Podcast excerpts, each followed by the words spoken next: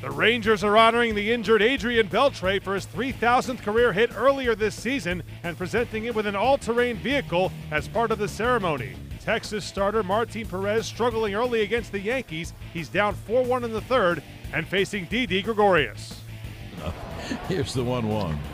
Swung on, hit high in the air to right. That ball is high. It is far. It is gone.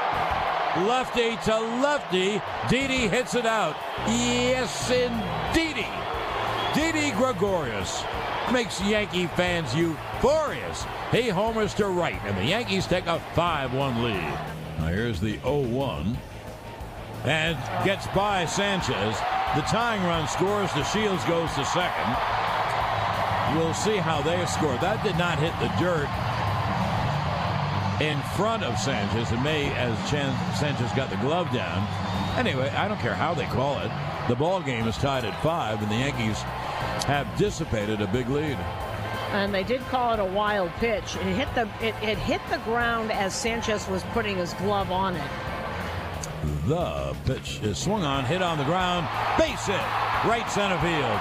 Both runners will score. It's a two-run base hit for Andrus.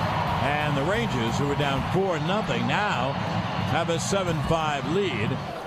Odor, a lefty hitter, lines a hot shot, base hit down the right field line, rolling to the right field corner, extra bases. Hoying has scored. Here comes Gallo. He has scored.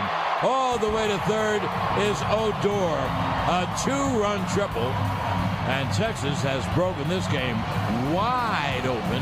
They have an 11-5 lead. With Friday's loss and a Red Sox victory, the Yankees now trail Boston by four and a half games for the top spot in the AL East. Here's the manager, Joe Girardi. You know, his slider and split kind of got flat that inning. Um, early in the game, I actually thought it was pretty good. He made a couple mistakes with some fastballs and gave up some ground ball hits. But the fifth inning, it just kind of went away from him, and that's why we got him out. He had been so good for you lately. To see him struggle like that in an inning and see his stuff go flat, is that almost surprising to you? Yeah, we, I was a little bit surprised. You know, it's unusual. I mean, he has been really, really good for us, but for whatever reason tonight it did, and um, they took advantage of it um, and had some timely hits, and um, they knocked him out. Is he okay?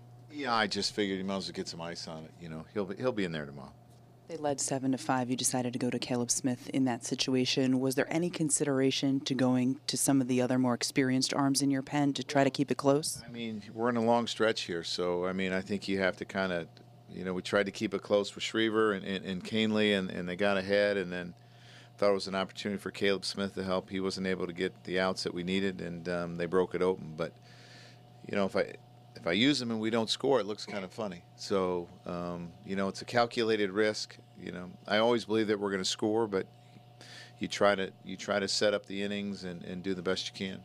Gary's first game back, he gets a couple hits, but there's four wild pitches. Uh, one wasn't in the dirt. Uh, how many of those do you think were the pitcher's fault? And should some of those? You know, it's something I would have to look at. Um, you know, I thought he made some pretty decent blocks tonight on some tough splits. You know, you get a wild pitch when you block it and goes to the right, and the base runner makes a heads up play, getting to third. He almost threw him out, but um, I'd have to look at him.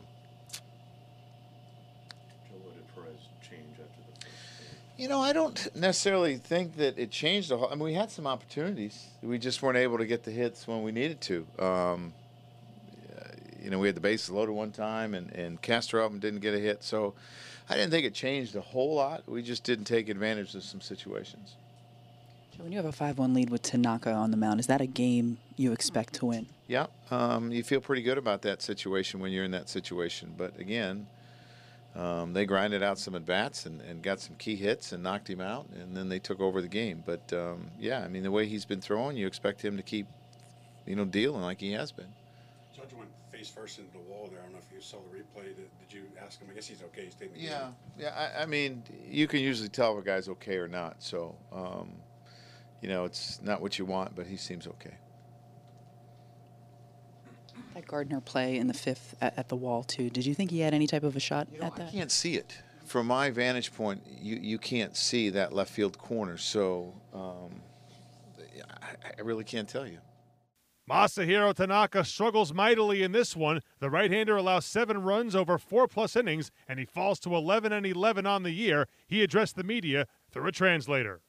まあ、まあ、いつもいつもその完璧だっていうわけではないので、その前回もそうでしたけど、まあ、そ Yeah, um, it, it did go flat a little bit, I think, and um, you know, you try to be perfect, but you can't be. Um, I think uh, I was missing some of the spots, and you know, if I were, if I, e- even if uh, some of the balls were um, off-speed stuff were flat, if I was making my pitches and hitting my spots, I think um, maybe the real results been you know, I, I feel responsible for the loss. You know, I felt like I let it slip away. Um, like you said, uh, the, the offense gave gave me some um, uh, a comfortable lead, and um, you know, I just wasn't able to, uh, you know, keep that lead and you know hold on to the lead. So um, yeah, like I said, I, I feel responsible for it.